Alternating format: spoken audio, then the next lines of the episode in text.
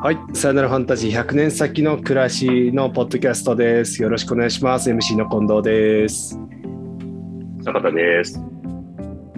恵子です。お願いします。はい、シーズンスリーはこれにゲストにるいちゃんをお呼びしてお送りしております。るいちゃん、今日もよろしくお願いします。お願いします。るいです。はい、まあ、さんぼんめるいちゃんシーズンスリーで、えー、と今回がさんぼんめになるんですけども、まあ、これはいろんなこうメンバーに聞いていってる話聞いていこうと思ってる話なんですけど、まあクロスでは毎月の自治会の時になんか最近こう手放したファンタジーとかあるみたいな、最近気づいたファンタジーとか手放したファンタジーあるみたいなのを結構メンバー同士で喋ったりしてるんですけど、まあるいちゃんここ最近でもいいし、まあここ数年とかでもいいし、クロスと関わり始めてからでもいいけど、何かこう手放したファンタジー、気づいたファンタジーみたいなところあればちょっと教えてほしいなと思っております。どうでしょう。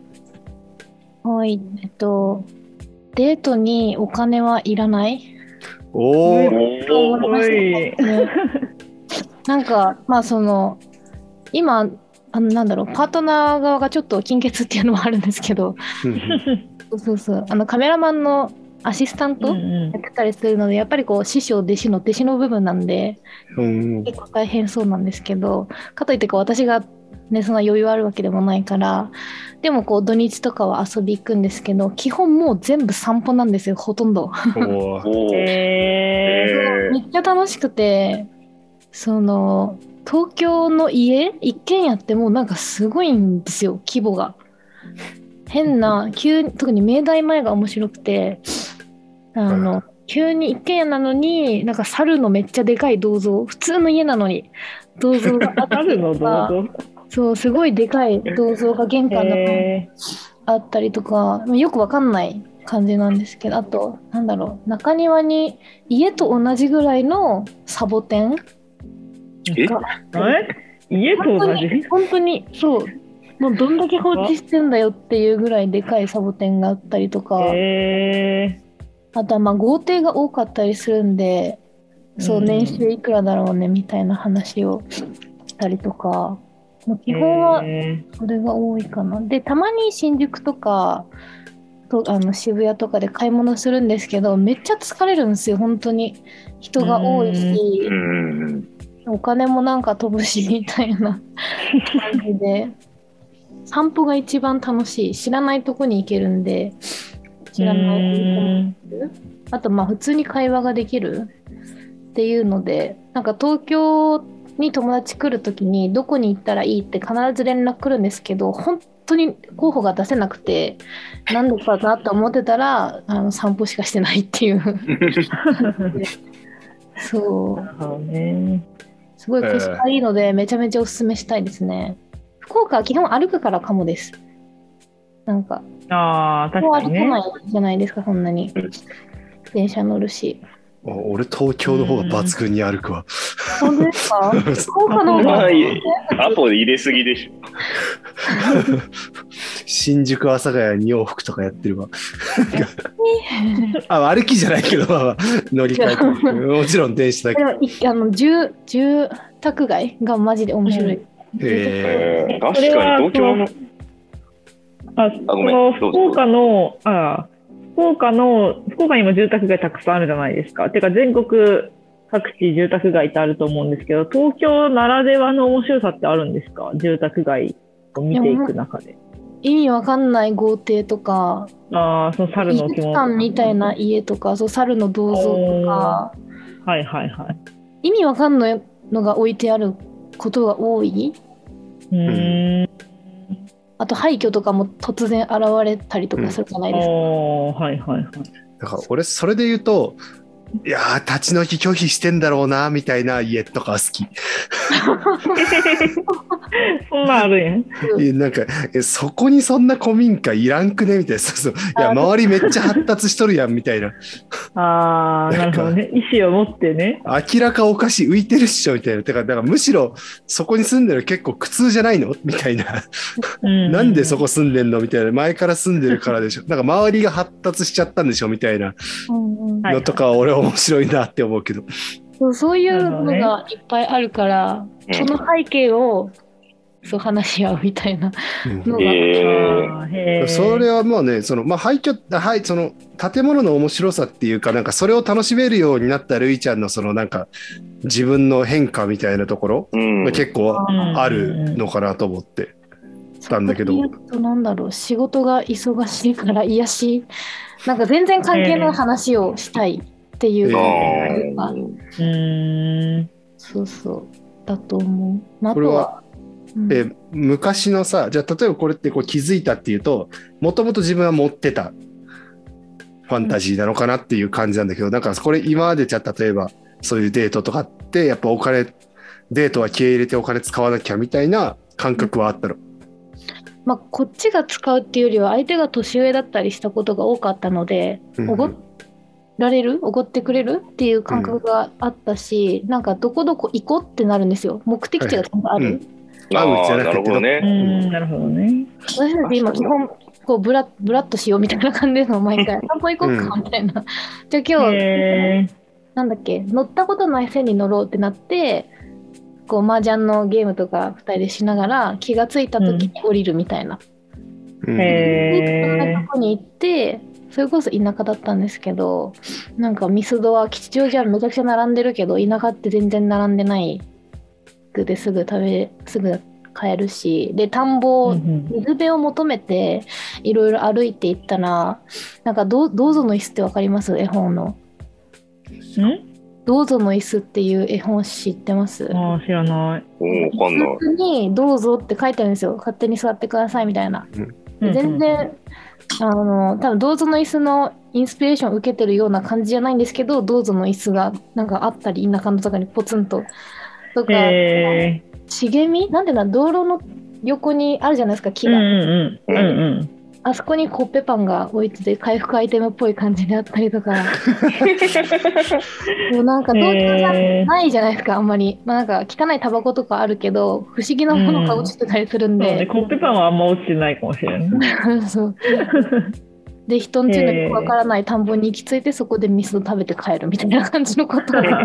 うんやったりするのがめっちゃ楽しいって感じですね。それって昔のルイちゃんだったら楽しめた。どう、どう思う？どうなんでしょうね。どうだろうね。えー、わかんない。それはなんかルイちゃん側が成長したのか、なんかそのパートナーの特性によるものとかなのか、どうなんだろうねと思って。このパートナーだからな成り立ってるのかなみたいな。あ、多分それですね。多分今までの人だったら、多分普通に行かない。うん、何それってなるから行かないと思いますお互いに特にあっちがかな分かんないけどうーんゴージャスなものが好きだったりした人もいましたし絶対行かないじゃないですか、うん、田舎の田んぼでドーナツ食べるみたいな、うん、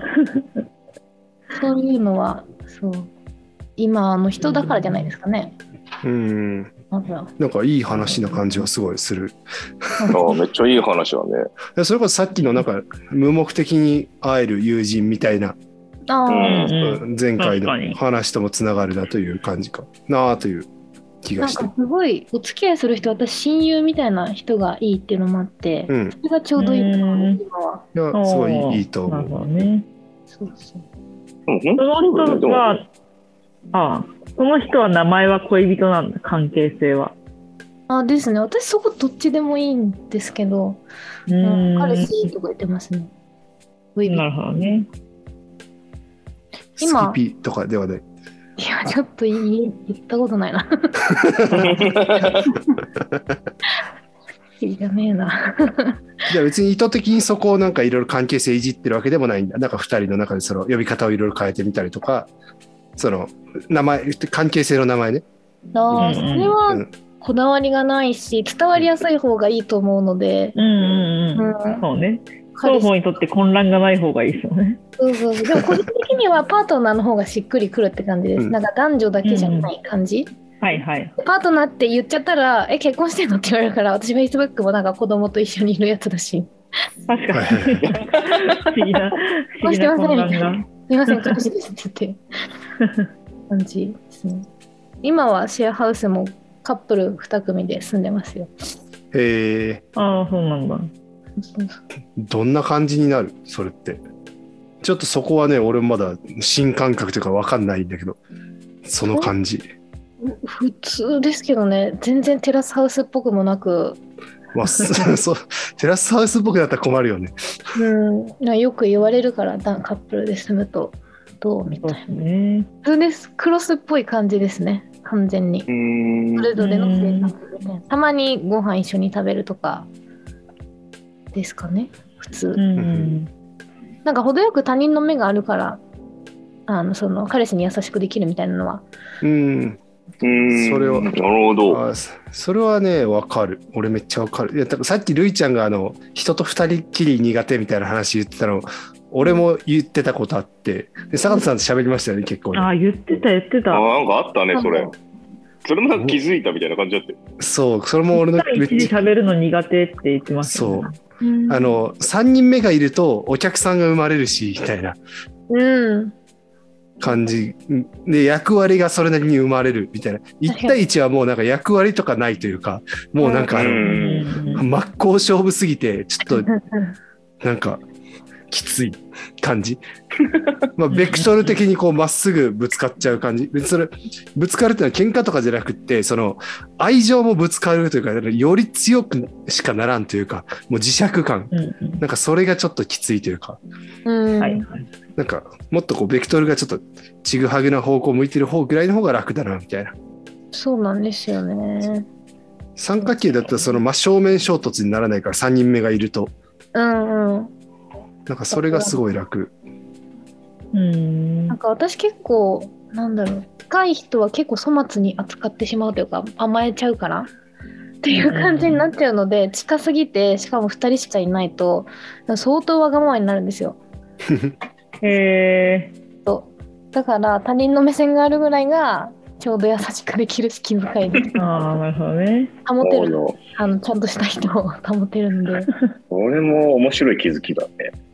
ですかね、うん、なんかまあどっちがその本当の自分みたいな話で言うと、なんか二人きりの時のが本当の自分ともそんなに思わないなっていう感じはすごいあるなというか、二人きりの時の方が逆にめっちゃ演じるかもしれないとか思ったりする。ああ、そういう人もいるかもしれない。確かにあれなんかどっちも自分なんでしょうけどね、うんうん、なんかどっちが本当の自分の話で思い出したのが、あのお葬式、例えば人が亡くなったら悲しいじゃないですか、うんうん、なんであれ悲しいんだろうねみたいなことを前の会社の上司と話してたら、その人がえっと、その人が死んだんじゃなくて、その人と接する時の自分が死ぬから悲しいんじゃないみたいな、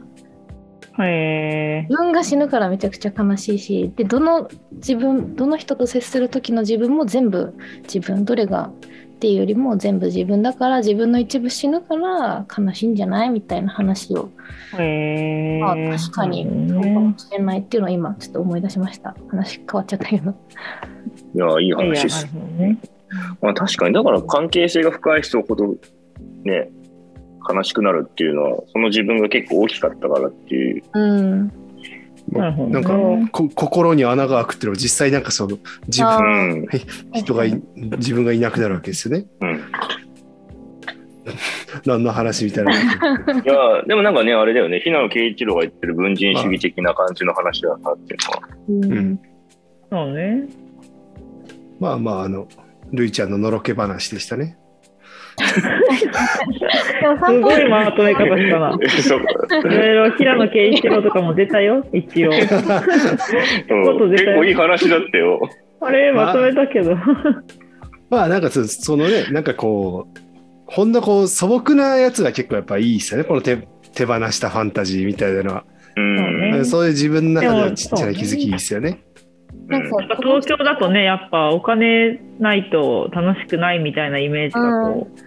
なんかある、まあ、勝手なイメージだけどあるけど、なんかそういうこう、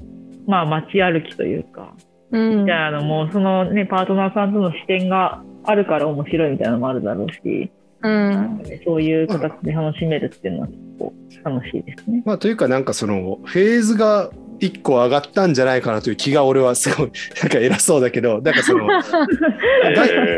ったら変な話、ディズニーランドに行くとかはまあサービスを受けるタイプの幸せですよと、それをなんか自分でこうまあ幸せを定義したり見つけたりするようなフェーズになったと、外から与えられなくても、うん、なんかもう、まあ、自分内部から生み出せるような、でそれってなんかすごい大きな成長なんじゃないかなという気が。でそれからそこに行けなかった人はずっとなんかそのなんかシャンパンを開けてるんだろうなと俺は思ってるわけからシャンパンはシャンパンを開けてるし、ブランドバッグをずっと買ってるしって俺は思ってるけどね。なんか恵子ちゃんも最近その話してたね。えー、えそうでしたっけ？マーケティングの話で。ああ、マーケティングね。あれでマーケティングの話とつながるかな。いや全然つながると思う。だから自分で、ね、楽しみ作れちゃう人たちはマーケティング乗らないから。うん。うんそうね。まあ、た自分で楽しみ作れるってすごい教養だなってめっちゃ最近思うので、うん確かにね、だから僕は趣味がない人が苦手なんですよね。おなるほどね、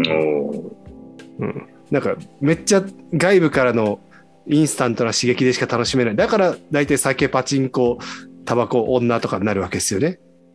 あなるほどね、まあ、まあまあ地方ではそうだし、東京だと毎回 そ, あそのマーケティングの話には無理やりというか接続すると、そのマーケティングって基本的にそのあの誰との違い、まあ、その こ, の、うん、これと何が違うのっていう差別化と、はい、自社が持ってるその提供できる、まあ、サービスとか価値みたいなのと、まあ、ちょっとあるであろうニーズみたいなので、このニーズはどんどんニッチ化していってるから、そのちっちゃいニーズみたいなので商品、商品化していって、まあ、ローカルだと多分そういう商品がパチンコとか酒とかキャバクラとかになっちゃうけど、東京だとあのなんかなんだろうな、さすごいニッチな袋、まあ、袋カフェディスってるわけじゃないけど袋カフェ始めましたみたいになった時に、あ袋猫は知ってるけど袋は知らんかったって言って袋カフェ行く、あそれは袋カフェディスってるわけでは全くない、うんまあ、常に違いを作り続けていくというか、そう作り続けなきゃいけないし、東京だと袋に、まあ、その違いを作ったその違いにそのニーズを合わせていける人が一定数いるから、まあ、市場としても成立しちゃうからずっとこう新しいものとか、まあ、それこそお金払って得られるサービスをずっと転々としてれば一応時間を過ごせていっちゃうから、うん、ずっとこう自分の趣味とかじゃなくてもこうマーケットに自分を合わせにいけてしまう市場があるっていうので、うんうん、意味において、まあ、さっきそのねるいちゃんがお金かかんなくてもいいって言ってたけど、お金が無限にかかり続けることもできちゃう土地だから、うん、だからこそねお金なくても散歩が楽しいって言えることはすごい結構価値があるというか、まあ、大事大事なことというか、うん、だなっていうのはなんか聞いてて思います。どうでしょうるいちゃん、なんか偉そうなさんにんがいろいろといろいろと勝手に補足、勝手に補足をしまくる。偉そうさんいいと思うよって言ってる人たちもめちゃキモいやん。優しい世界ですね。なんか優しい世界。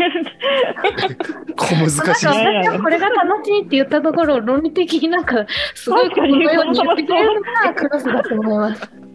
あ確かに、ね、いろいろそういうとこ、いろいろそういうとこあるよね。理屈をこねてその正しこの楽しさって素敵だと思うを理屈こねて言うっていうあのそれこの前堀本さん遊びに来たじゃないですか。あの葵ちゃんと恵子の、うん、あの恵子さんのことはインテリ理屈ママって言ってましたいやねいやいやいやまあ昔でインテリ理屈ラジオってのやってたからですね。そ, っかあそれはある種まあリスペクト的な、ね、のあの同族だねみたいな話ですよ。かろたではではちょっと、はい、ではではえっとるいちゃんの、えー、とシーズンのさんぼんめ手放したファンタジーをこうこうぐらいで終わりにしようと思います。ではありがとうございました。ありがとうございました。